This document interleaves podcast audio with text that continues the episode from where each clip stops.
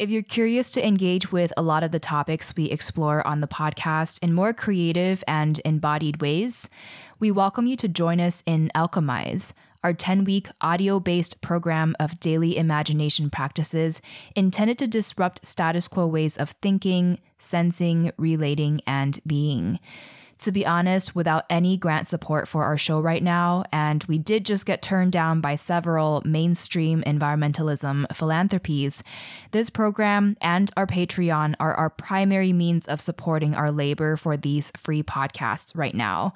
We really want to remain untethered to corporate interests, and every small contribution to our Patreon or enrollment in our program Alchemize helps to ensure that we can continue producing these vital conversations that feature voices and perspectives often sidelined from mainstream media.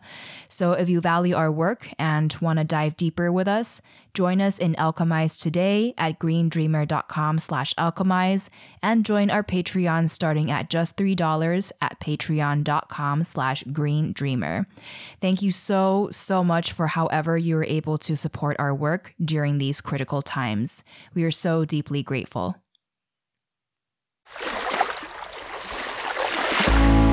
Hey, it's Kamea Chayne, and this is Green Dreamer, a podcast for creatives, visionaries, and entrepreneurs dreaming of a sustainable future. Thank you for bringing your light. If you haven't already, make sure to hit subscribe, and together, let's learn what it takes to thrive in every sense of the word.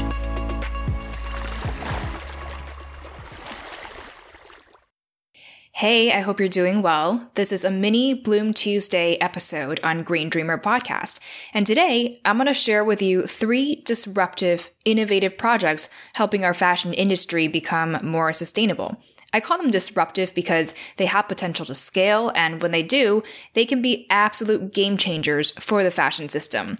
Just to give you a little bit of a background context into our first project, back in 1960, 97% of our fibers came from plants and animals, which means that most of what we made in terms of textiles, assuming that most of the dyes used were also natural and no toxic chemicals were used, these clothes or these textiles could safely return to our soils and decompose healthily to be one with the environment again, even nourishing our soil health.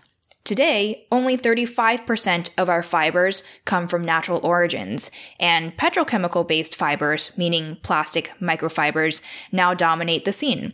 And this is problematic because, first of all, virgin plastic is made from petroleum, which means relying on a non renewable resource. Second of all, in episode 18, where we talked all about microplastic pollution, we learned that being in contact with microplastics or just any plastics in general may not be so great for our health or the health of wildlife and the environment.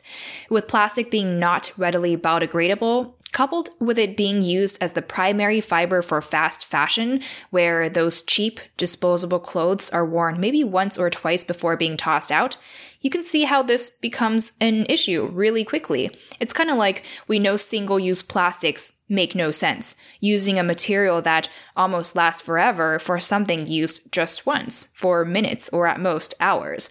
I think it's a similar issue here, especially with fast fashion, making cheap clothes out of virgin microplastics that will also shed and be impossible to clean up on a global scale, making these clothes that people wear just a few times before tossing out, that gets a major question mark from me. But anyway, with all of this in mind, this is why I'm so excited about the first project that I wanted to share with you. It's called Agraloop. They recently won the Global Change Award by H&M Foundation, which granted them $350,000 to fund their work. Basically, what they're doing is they make clothing fibers out of waste from the food industry. Now, we're not talking about leftovers from your dinner. We're talking about byproduct waste from producing food or from harvesting food. For example, banana peels, pineapple leaves, waste from harvesting sugarcane, hemp stalks, and so forth. So not only will these fibers be biodegradable, meaning these clothes can healthily return to our soils at the end of use, crop waste, which would otherwise rot in landfills, releasing methane or get burned and contribute to air pollution, this crop waste will also be put to valuable and good use. So it's definitely a win-win circular concept that we can get excited about that will promote a healthier fashion industry.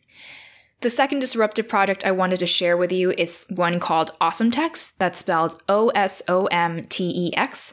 Before, when we recycled our clothes, they were usually downcycled into products of lesser quality and lesser value, for example, for carpet backings or home insulation.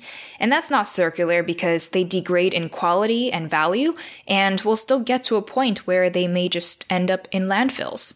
Well, OsomTex developed a technology to grind up trashed garments and to turn them into high quality thread that can then be turned into new clothing again. And they can grind up clothes again and again no matter the composition of the fabric. Even if the fabric is part synthetic, part natural, part this, part that, it doesn't matter. Their technology can grind it all up and turn it into 100% high quality upcycled thread. This means no new materials used, no water, no dyes, plus giving what would otherwise be waste new value. You're actually going to hear from the founder of OsomTex soon on Green Dreamer podcast, so definitely look forward to that. But I mean, just imagine a world where all of our clothes are made from already upcycled thread. That really becomes a circular system. So super exciting. And the third project that is also a real game changer is called the Regenerator. We have a lot of clothes made with a blend of microplastic fibers and natural fibers. For example, a blend of polyester and cotton, which is a super common blend for fabrics. And blends like this were really problematic when they came to disposal because it made that fabric neither compostable nor recyclable. And it was impossible to separate out those tiny microplastics from the tiny fibers of the cotton. Well, this technology, the regenerator, is making that possible. With gentle, eco friendly chemicals, they separate out cotton from polyester. So these fibers can separately be treated or be turned into new, valuable products again. They also won a grant from the Global Change Award that will help them to scale up this technology. Textile waste is a huge issue because the pace at which we buy and throw out clothing today is too fast. Donation centers have too much clothing that they can handle, and most of our trashed clothes don't end up being recycled, sometimes because of irresponsible disposal from consumers, but often because they have mixed components and just c- couldn't be recycled and therefore still end up in landfills.